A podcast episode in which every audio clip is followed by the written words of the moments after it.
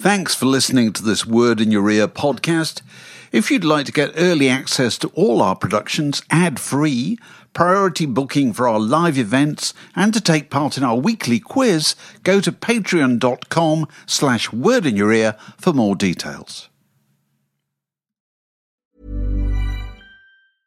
Ready to pop the question? The jewelers at BlueNile.com have got sparkle down to a science with beautiful lab grown diamonds worthy of your most brilliant moments. Their lab grown diamonds are independently graded and guaranteed identical to natural diamonds, and they're ready to ship to your door. Go to BlueNile.com and use promo code LISTEN to get $50 off your purchase of $500 or more. That's code LISTEN at BlueNile.com for $50 off. BlueNile.com code LISTEN. Even on a budget, quality is non-negotiable. That's why Quince is the place to score high-end essentials at 50 to 80% less than similar brands. Get your hands on buttery soft cashmere sweaters from just 60 bucks, Italian leather jackets, and so much more. And the best part about Quince, they exclusively partner with factories committed to safe, ethical, and responsible manufacturing. Elevate your style without the elevated price tag with Quince. Go to quince.com slash upgrade for free shipping and 365-day returns.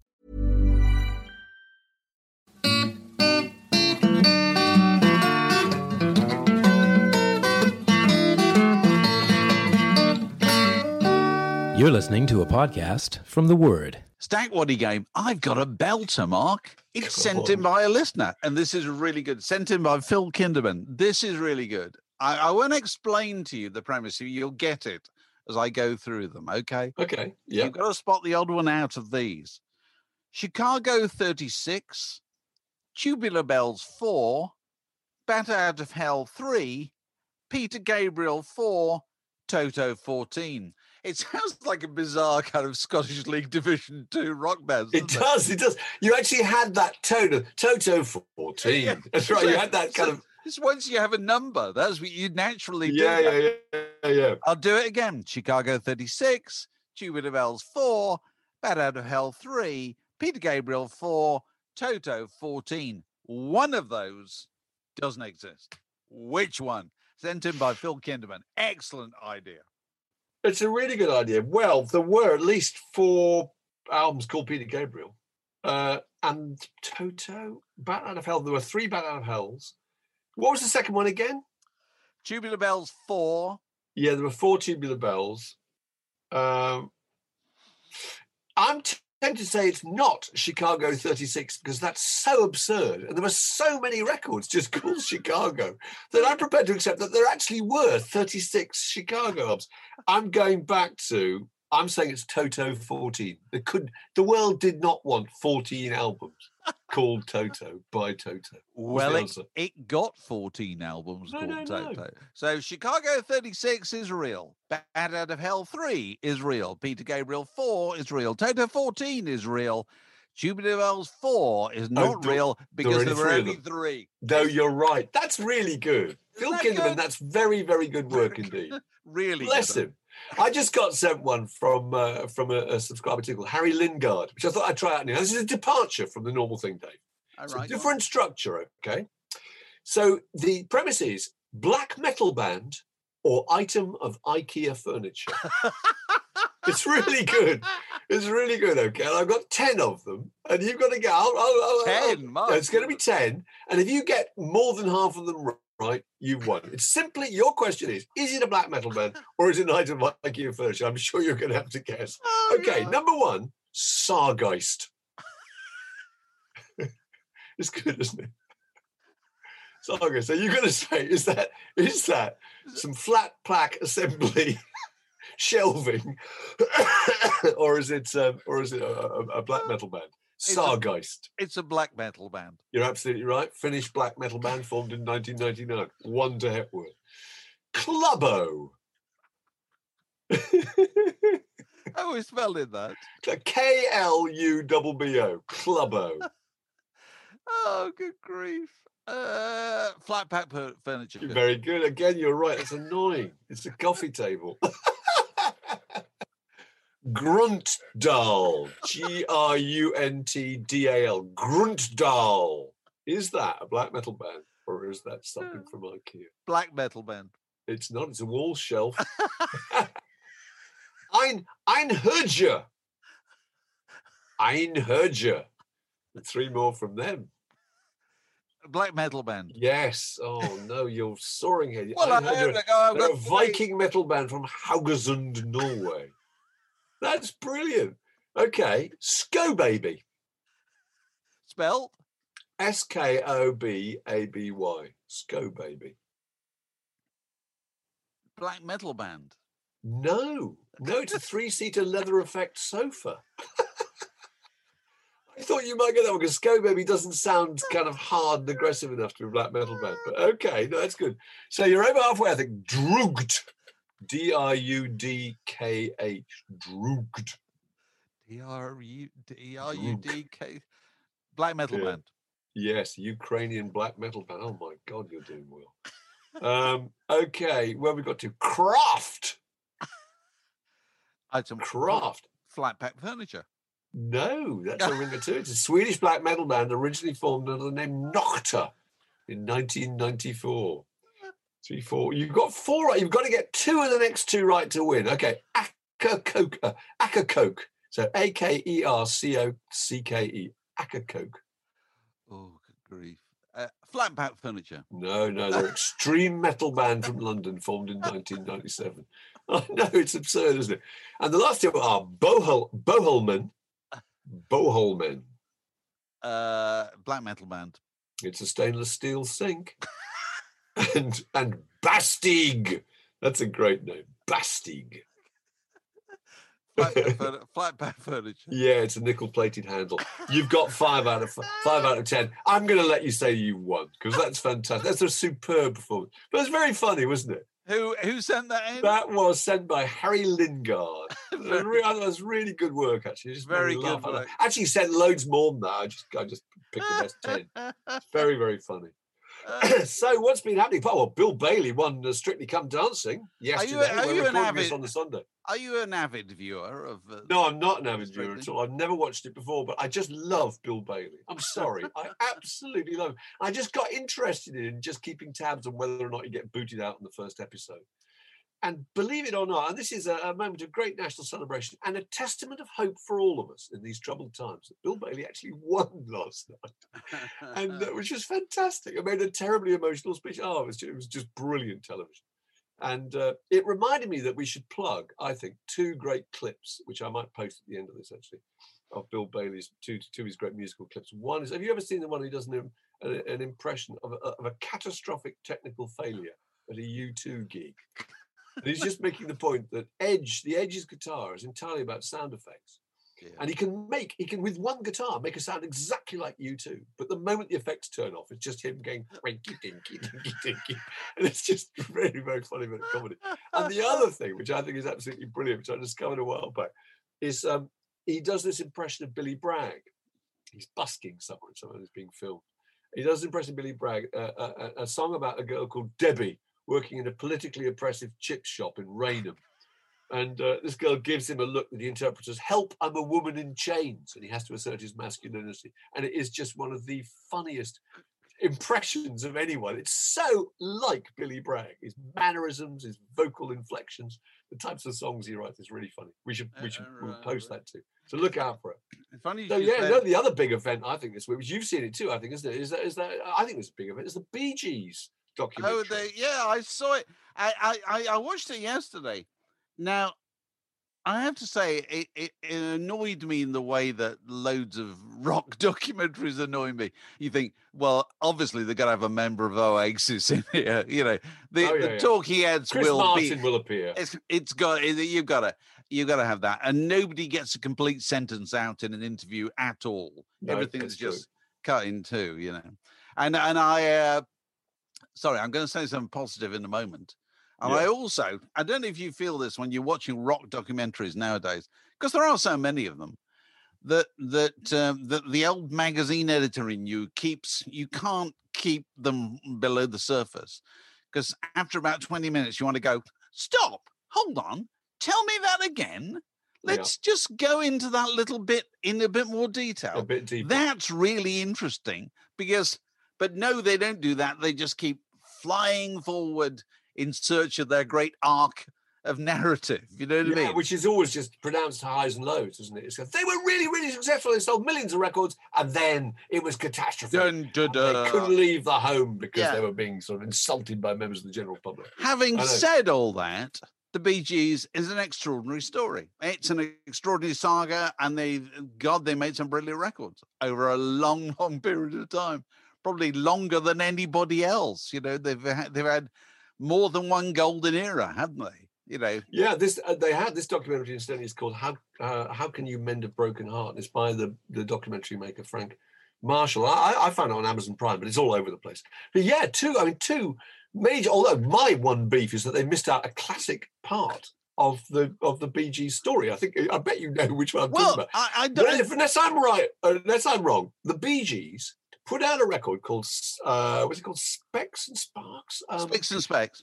Spe- sorry, Spicks and Specks in Australia. Yeah. They then had written to Brian Epstein saying, you know, and sent him Yeah. a cassette or something like that. Yeah. And uh, and got a letter back saying, if you come to England, Robert Stigwood, who works for my organi- uh, organisation, will see you. They then, I'm pretty sure I'm right in saying, got on a boat and they sailed. And in those days, it took six weeks, sailed to England to see Robert Stigwood. And when they got to the Suez Canal, which was about halfway uh, through, they got a message saying they were number one in Australia. So they were completely conflicted. They've now got a hugely successful career, the number one single in Australia, and we're going to to a completely uncertain future in, in England. I thought that was a really, really No, that's not. That's not It's in not in there. It's And not I in tell there you- at all. I'll tell you the other thing that I don't think was in there at all, unless I I, I completely missed it, is I don't think "You Win Again" is in there at all. No, it's not. which was an enormous bloody UK Huge hit. number one hit, wasn't it? And that was like another comeback from whenever that was. In the I don't know how, how long ago that was. Uh, it's not in there at all, but they they you know they do the story they want to do. No, and it's no. One of the things that struck me straight away was that it's the Dave Hepworth theory that that you can measure uh, the value of pop music by its musical worth and by the personality of the people making it. This is one of your old theories. I think is a really good one. The Beatles being an incredibly good example of someone who had maximum of both. both. but it struck me that the Bee Gees had immense, immense musical worth. Here, here I've got, a, I've got a CD here with 19 of their number one singles. You know, Yeah. uh, immense musical worth. But in terms of personality, I looked at them and I know the Bee Gees very, very well. I didn't know, I thought, well, I know Robin. But which one's Barry again and which one's Maurice? I just can't quite remember. I thought, Oh, I can re- that, that after all I can these years, remember that. I can't quite remember who's who. I don't think anybody. that- I may be going out on a limb here. I mean, because I admire the Bee Gees hugely, and I've loved loads of their records. And it's all about the records. It's not about them. It's Totally about, about the sound of the records. Yeah. And um, I've never once looked at, uh, you know, and I bought the first Bee Gees single in the UK, UK New York mining disaster, 1971. They're there really was good records. there was no New York mining disaster in I know. 71.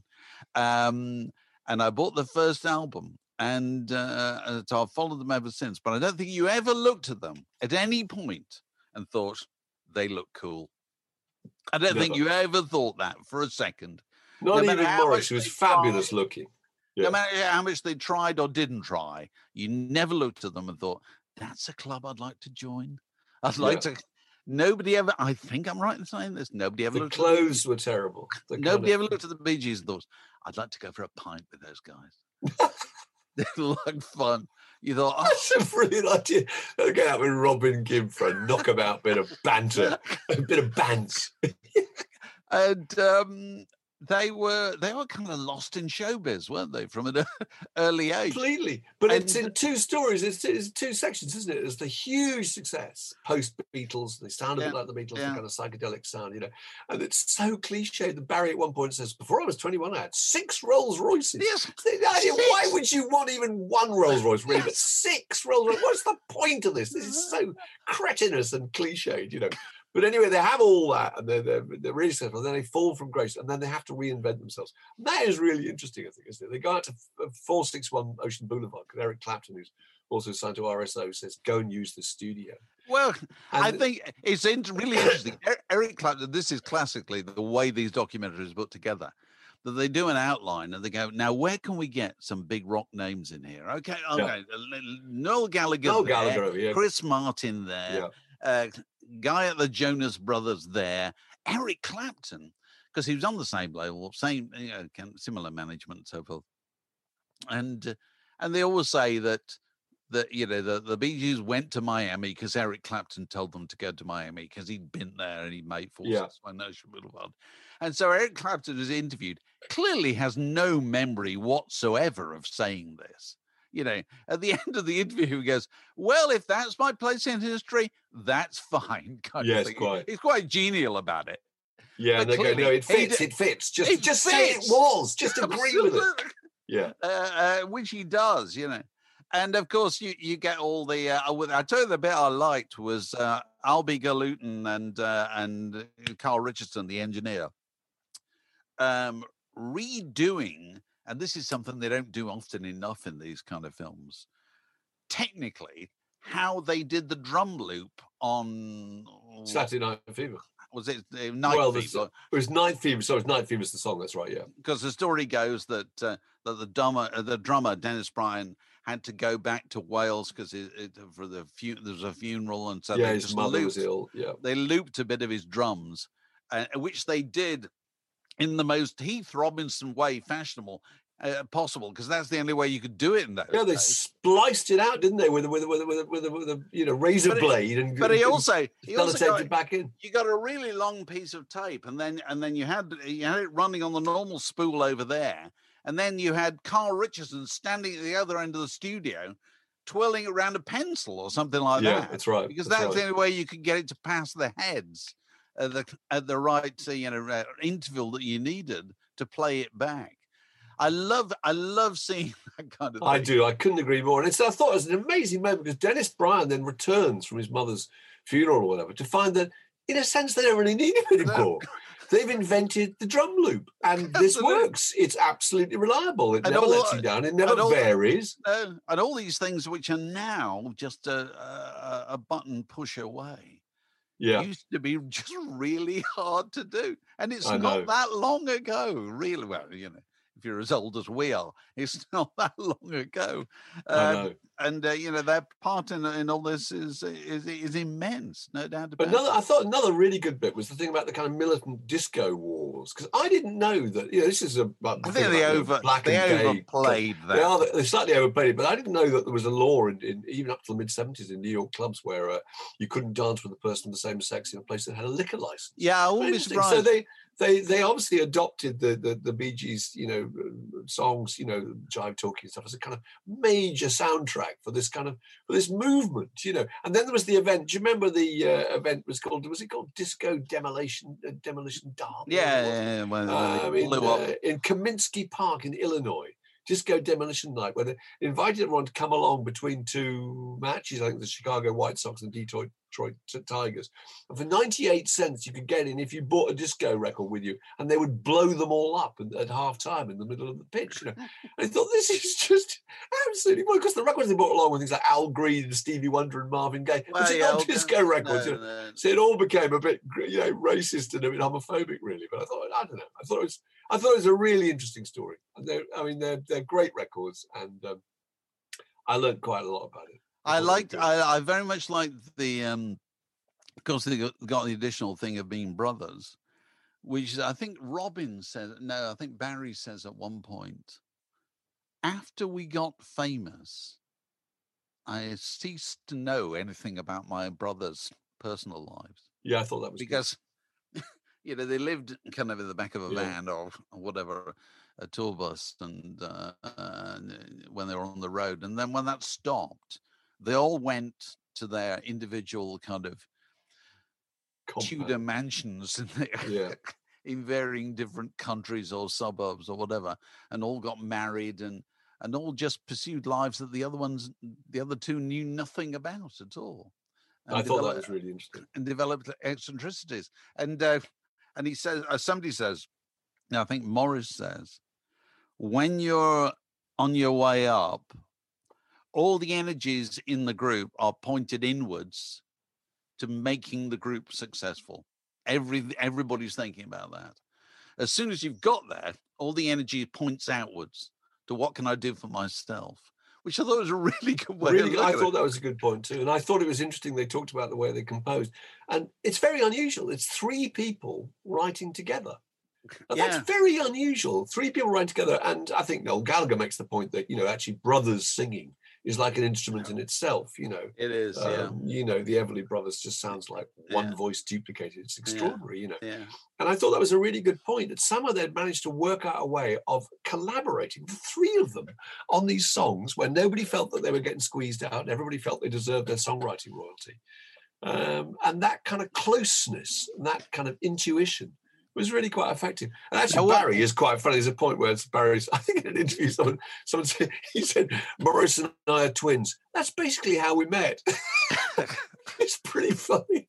So, what did you make of the interview with, and because they, they talked to the three, you know, the three musicians, Blue Weaver, Dennis Bryon, and uh, oh God, what's the name of the guitar player? I can't remember.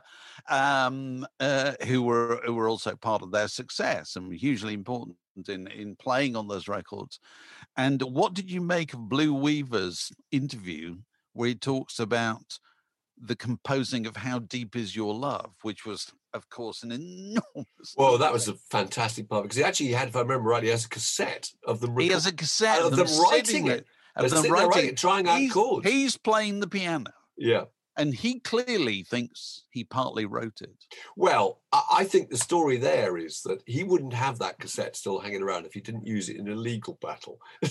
Don't you think? Don't you think that might have been used? As, can we say? It's- I think it would have been used it's not for me to say but at No. the end of the interview he says i still feel it's emotionally part of me and they hold the shot Yes, eyes missed his over eyes they kind of really hold because they're obviously I trying thought- to trying to make the point without well, if point. you, I actually went and looked at the song to see what the credit was, and the credit is the three members of the Bee Gees and Blue Weaver Yeah. brackets uncredited. yes So that's what it says. So there must have been something, but I'm fairly sure because I met Blue Weaver once when we were on Old Grey Whistle Test, and I went out with the Damned to Jutland, as you did.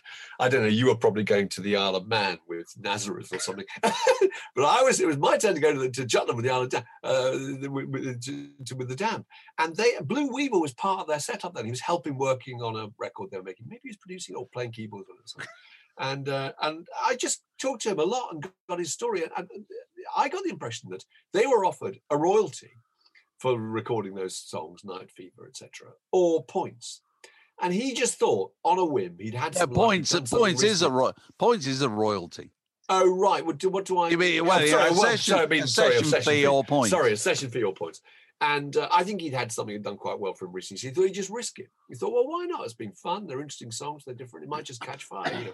And so went for points. And anyway, all I know is that when we got back to uh, with the part of West London I live in, I noted that Blue Weaver lives in a massive pile, a really fabulous place. So They all right live- out of it. they all live near you mark I don't know, yo, do that's, they? that's what they all look forward to you know one day there'll be a great payday and we'll go and live near the same street as Mark Ellen. Ellen.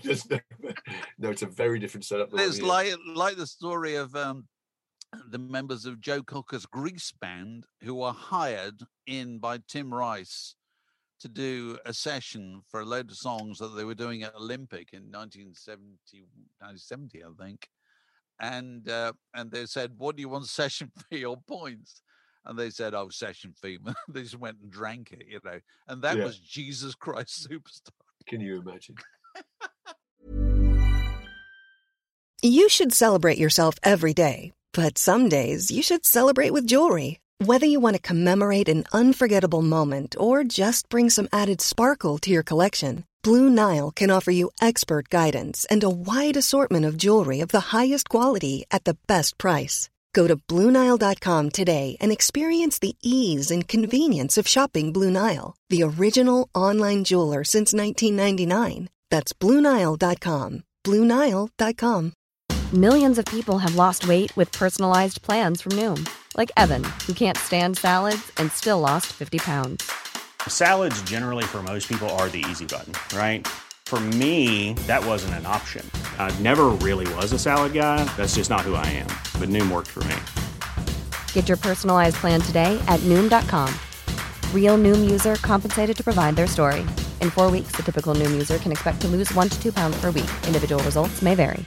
I'm Sandra, and I'm just the professional your small business was looking for. But you didn't hire me because you didn't use LinkedIn jobs. LinkedIn has professionals you can't find anywhere else, including those who aren't actively looking for a new job but might be open to the perfect role, like me. In a given month, over 70% of LinkedIn users don't visit other leading job sites. So if you're not looking on LinkedIn, you'll miss out on great candidates like Sandra. Start hiring professionals like a professional. Post your free job on linkedin.com/people slash people today. You'd be kicking yourself the rest of your life.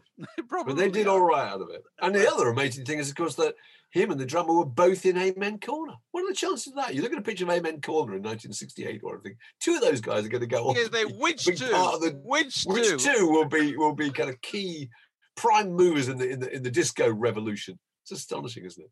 Anyway, how do you mend a broken heart? It's out there on uh, all the usual streaming services. And let's face it, what else have you got to do? The Word Podcast. Prime cuts of popular culture served fresh each week. I saw that uh, this is a really this is a really insignificant anniversary mark. This is on the 20th of December 1999. The readers of UK Guitar magazine voted Noel Gallagher the most overrated guitarist of the millennium. Uh, Jimi Hendrix was voted guitarist of the millennium,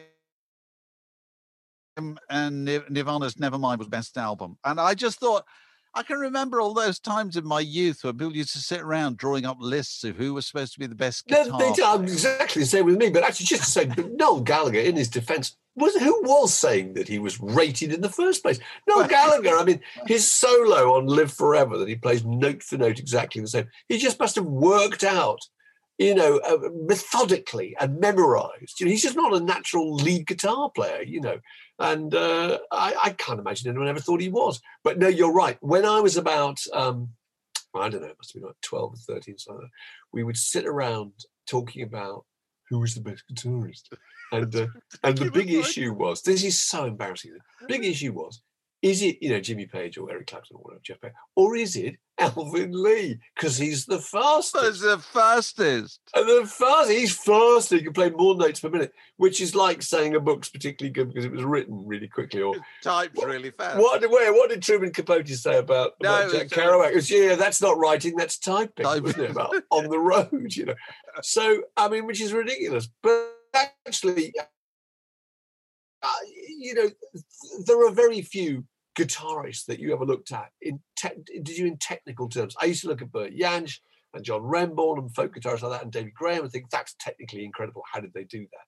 But in terms of electric guitarists, I mean, did you did you sit there and think? Oh, I, I, I went through. I went through the period of uh, of, of being very persuaded by.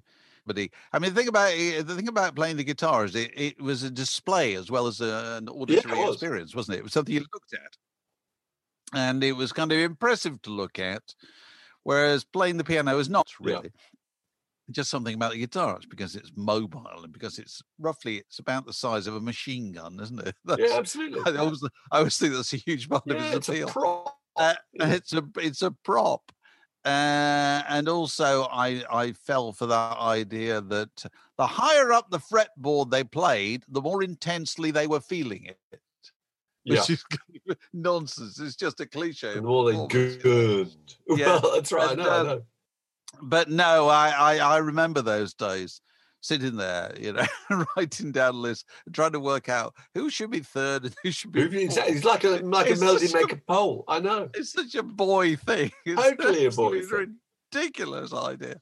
And I So don't- much you of know, it is about tone, though. Don't you think? You Well, know, yeah, BB it- King. BB King. I can't remember a single solo he ever played, but it's about a tone and a it series of is phrases. that note. Yeah. Ernie Isley is just a tone, you know. Yeah. And Keith Richards and Robbie Robertson. There's not one single guitar solo by either of them that you can sit there and say, "I remember that," or I can, you know, note for note. It's just that it's all about texture, really. It is. It is. This is why you know if anybody asks me now, not that anybody does, who's the who's the greatest guitar player of my of your lifetime? I would probably say somebody like Steve Cropper. Oh, that's You know, you know, because you just think about how many records Steve Cropper has played Yeah. on in all kinds of different styles, and he's he's pretty much astounding all the way through. And He is astounding. uh, You know, and he's it's not a soloist or anything like that. It's just what he contributed to the sound of things. Although I my love- favorite, I- my what? favorite, the one guitar player that I, if I could choose one guitar player to listen to for, for the, you know, for the last half hour before I die, I'm going to guess it's Richard Thompson. It's, Richard Yeah, Thompson yeah, yeah, yeah. Because he kind of he broadcasts on my frequency. You know, You're also not quite sure what he's going to play. He's not completely predictable. I tell you, what I absolutely love actually. No, here we are, debunking the whole idea of two blokes sitting around talking about who's the best guitarist. No, we're doing it. We're actually doing it. But my, I absolutely love. Well, he's not an electric guitarist, but David Rawlings, you know, who plays on the Gillian Welch, the other half. Oh, right, yeah, yeah, yeah. Oh my god, he's fantastic.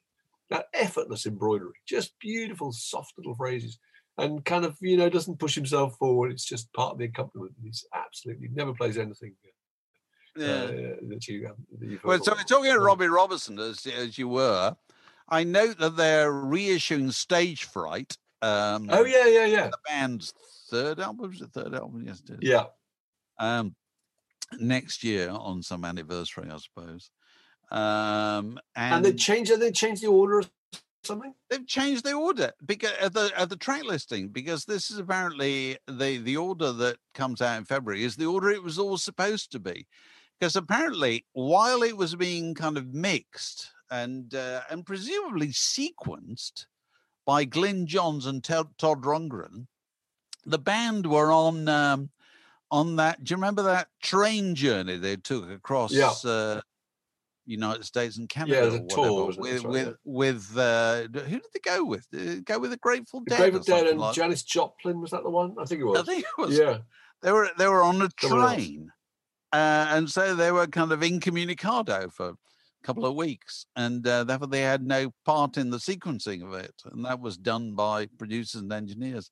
Uh, but I still think it's a it's a rum idea to me to take uh, you know a fifty year old album and and change the running order because. The people who are going to go and buy it are the people who've been listening to the old version for 50 years, aren't they? And they're And going to gonna be be- annoyed. They're going to think that's sacrosanct, and they'd be right. Don't you think? Well, I think so. Yeah.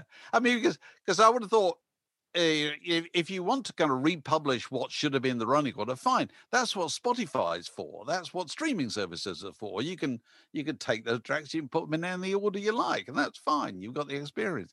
But don't put it on a vinyl record or whatever. No, it's wrong. that somebody's. There are little, um, there are and play it on little internet things where you can find, for example, the Beatles' uh, Abbey Road medley, and you can find it in its original version with the bridge for Mean Mr. Mustard in there, and Her Majesty's in there as it was originally, and then it was clipped out and they stuck it in at the end as a secret track. Um, when you hear that, it just sounds so jarring and so utterly wrong. You know, you're you- it's you don't look at it as a curio, an interesting thing. You just feel uh, absolutely horrified by its You'd be- existence. You've been messing with my memories. You know, I know, I know, completely. No, That's what wrong. you feel about it. So since we spoke last time, um, John Le Carre. Uh, Oh yeah, yeah, yeah. John le. Carre. Yes. I love John Le Carre. God, I well, John Le Carre. Let's be fair. Was eighty nine good innings? yeah, very good. Very good innings, fantastic career, you know, really successful for, for a long, long period of time and provided me with so much pleasure. Um, and, uh, you know, I, I, one of the things I always love about John Le Carre, and I was watching an old interview with him, was uh, was all the all the the language and the terms with which he would refer to the world of, uh, of espionage that, that his characters, you know, lived in.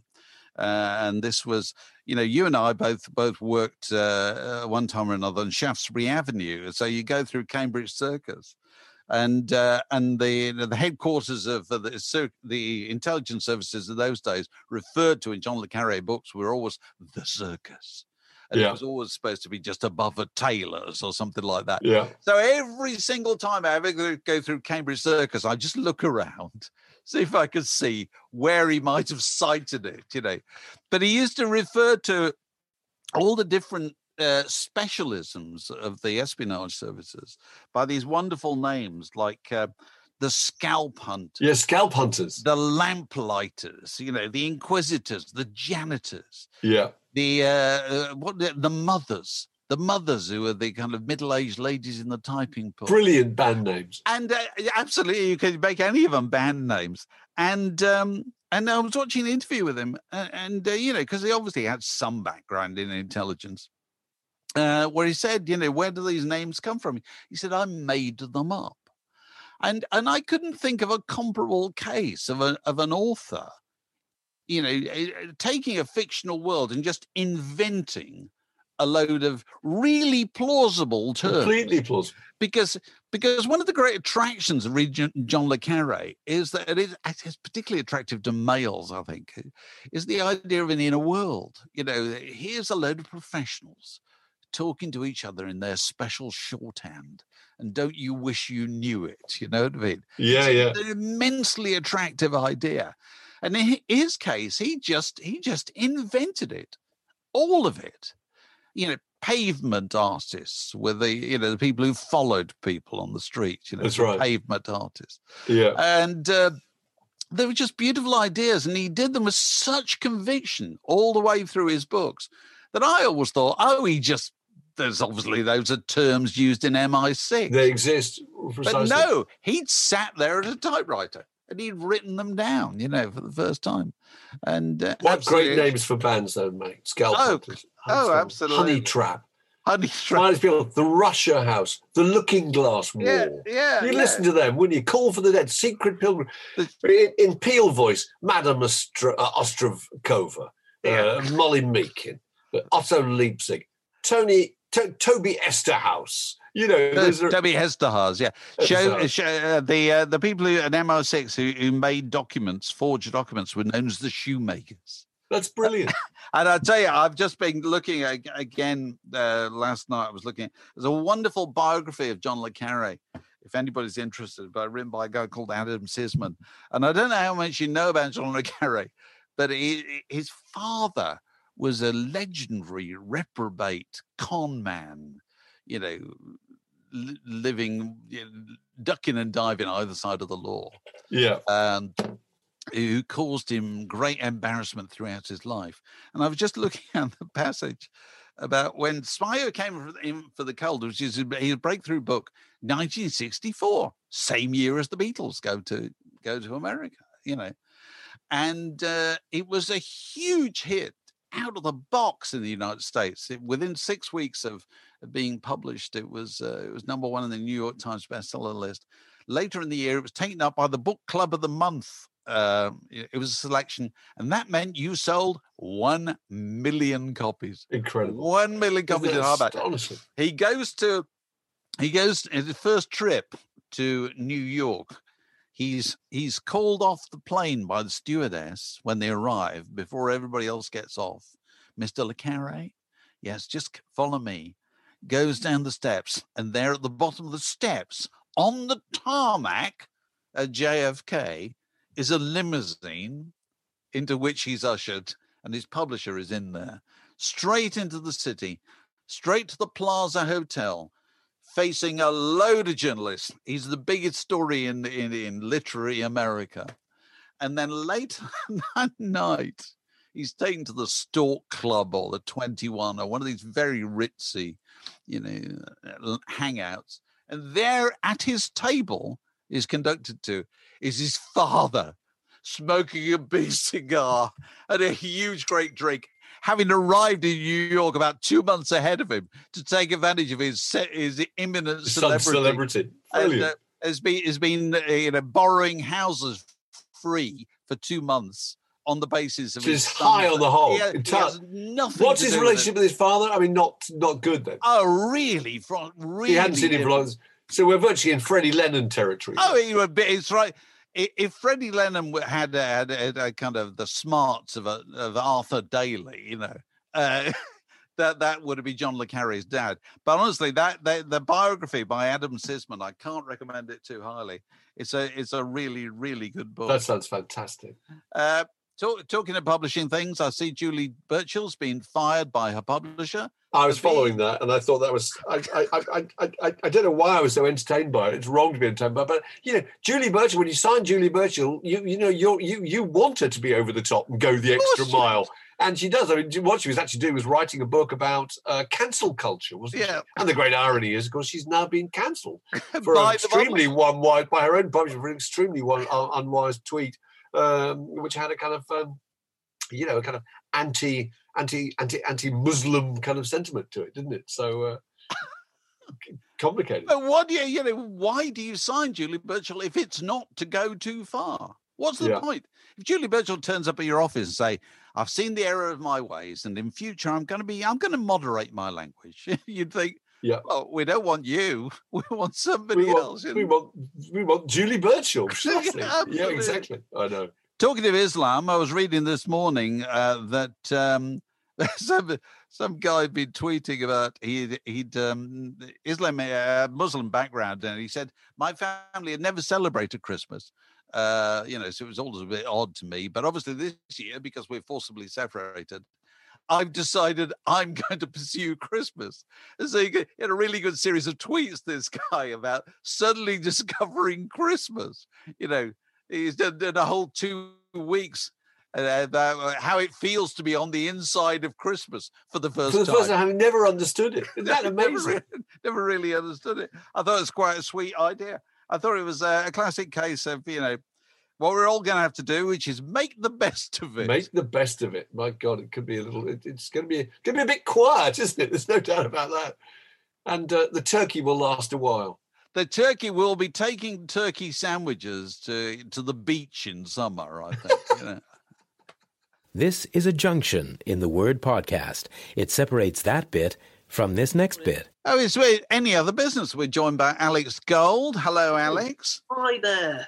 We were talking, um, I think, last week about um, whether artists could stop other artists recording their songs. And uh, you'd had a little bit of experience of this, hadn't you, with with clearing tunes? Yeah, one of my, my CD double lives is um is, is it not is, is it licensing? So um yeah, and uh, what I from what I understand, um you you you- you're perfectly free to record and release a cover song, um and when you register it. a Part of the so part of the metadata. The metadata is all the track info. So you're talking writer, publisher, that Yeah, yeah. you have to import into the system um, when you release it. Um, that gets traced and funneled through. So all sales, a percentage of that goes through to the publisher, and it all gets sorted out automatically by the collecting societies, basically. But uh, you're you're free to record your own version, but you're not free to release anybody else's version. Now, I that, kn- that I- artist can't can't stop you recording. well, that, I, well, that's what interests me because I think, Prince did, and- didn't he? and it- well, he, tr- he, I think he tried to. Um, Yeah. And um, because he, he always said he resented it. It's interesting you should say this because I've been reading a book all about this this week. And this is uh, uh, this is Adventures of a Jazz Age Lawyer, and it's about a guy called Nathan Burkan, and he was the guy who invented the collection agencies and all that back in the you know pre First World War in the United States. And he was the person who established the kind of copyright we have nowadays. And he was the guy who established ASCAP, which is the great American collection agency on behalf of, of all the artists. And his theory was that the future of the music business is a river of dimes. It's all about tiny sums of money that just keep flowing forevermore. And so you It's the same as entering your Spotify, met- it? entering your metadata, you are playing your little part in the in the maintenance of that massive river of dimes. And this is an absolutely fascinating book because it, if ever people think, you know, they tear their hair about what's happening in the music business nowadays, and the old model's busted and the new one hasn't hasn't come along. You realize when you look back, you know, a hundred years or whatever, it's been changing absolutely all the time. And he came along at a time when the biggest music reproduction um, machinery, the most important thing was the player piano. You know, it was the the piano. Oh, you, you had a, the, the sheet of paper with the holes in it that went across the. That's right. It's a pianola, basically. Yeah, Yeah. it's a pianola. So a piano that played itself effectively.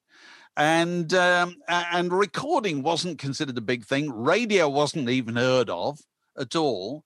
and so and so publishers would pay um, performers to play songs in front of the public because then the public would want to hear them on the piano roll or would go and buy the sheet music.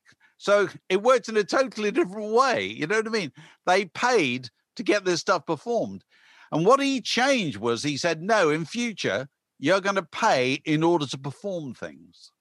You know, you're going to have to pay the collection agencies. And it took years and years to build up, but he eventually did it. And it's absolutely extraordinary. And his view was that the big money was going to be made out of cinemas because cinemas in those days, silent movies, the top cinemas had orchestras and the orchestras played all the way through the film. And so if you could get from those places a dime out of for every tune, and there were millions of these places up and down the United States, you could build an enormous great revenue stream, which he did. And so, and this, you know, the, the whole thing, the, the music business machine has reinvented itself at 20, 30 year intervals throughout the last hundred years, and will no doubt continue doing it in the next hundred years. You know, I love all that. Do you remember when we interviewed Simon Napier Bell? Yeah, yeah.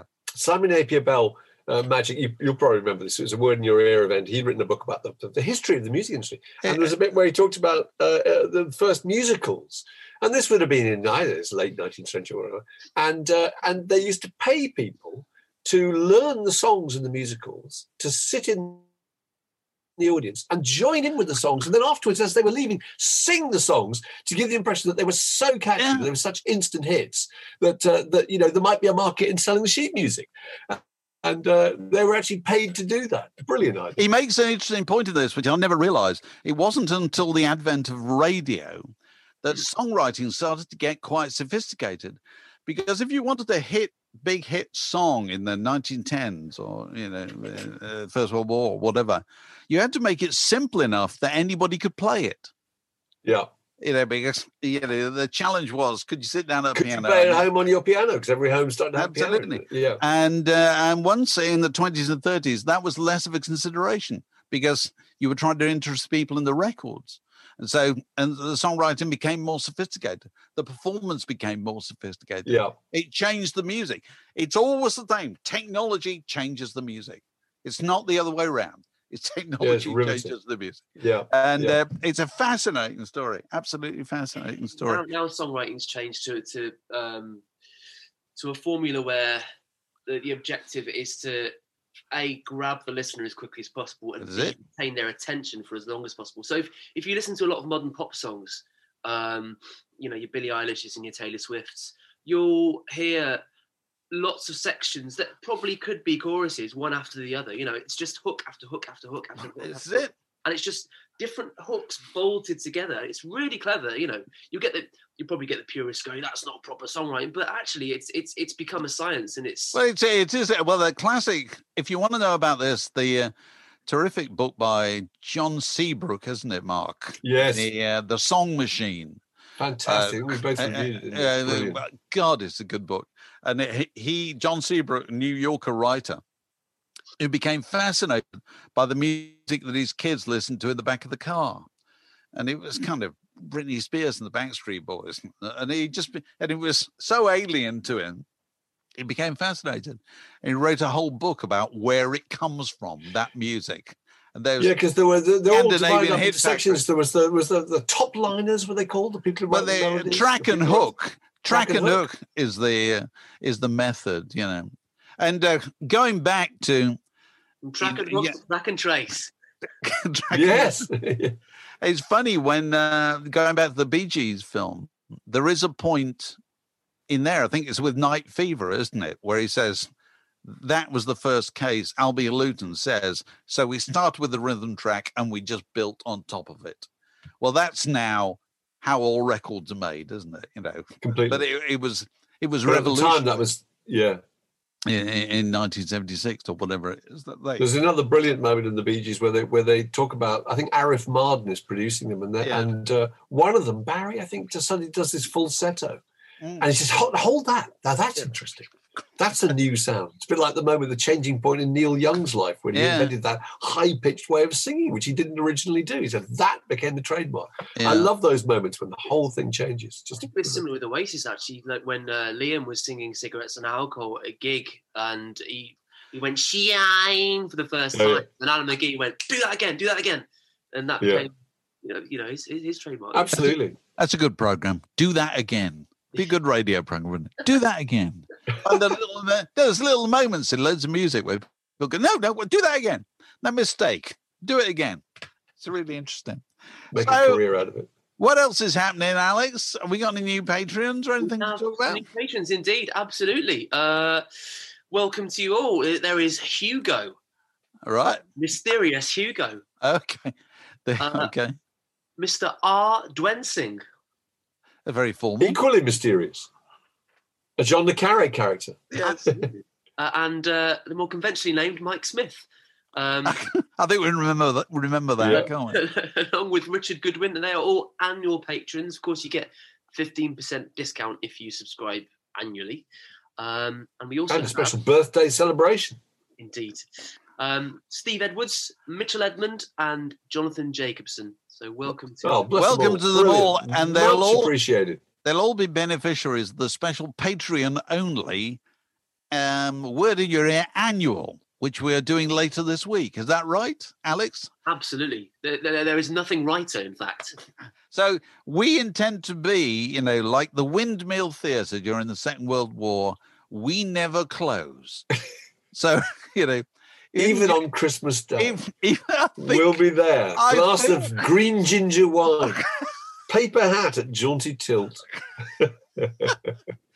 well, you know, Talking about the original lineup of Wishbone Ash. yes, because as our motto has it, you know, let's face it, there's nothing else to do. This podcast was brought to you by The Word.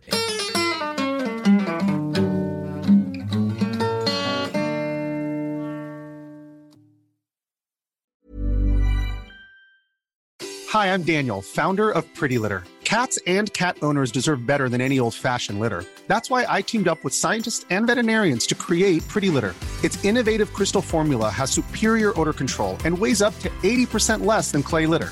Pretty Litter even monitors health by changing colors to help detect early signs of potential illness. It's the world's smartest kitty litter. Go to prettylitter.com and use code ACAST for 20% off your first order and a free cat toy. Terms and conditions apply. See site for details. Hey, it's Paige DeSorbo from Giggly Squad. High quality fashion without the price tag. Say hello to Quince. I'm snagging high-end essentials like cozy cashmere sweaters, sleek leather jackets, fine jewelry, and so much more. With Quince being 50 to 80% less than similar brands. And they partner with factories that prioritize safe, ethical, and responsible manufacturing. I love that. Luxury quality within reach. Go to quince.com slash style to get free shipping and 365 day returns on your next order. Quince.com slash style.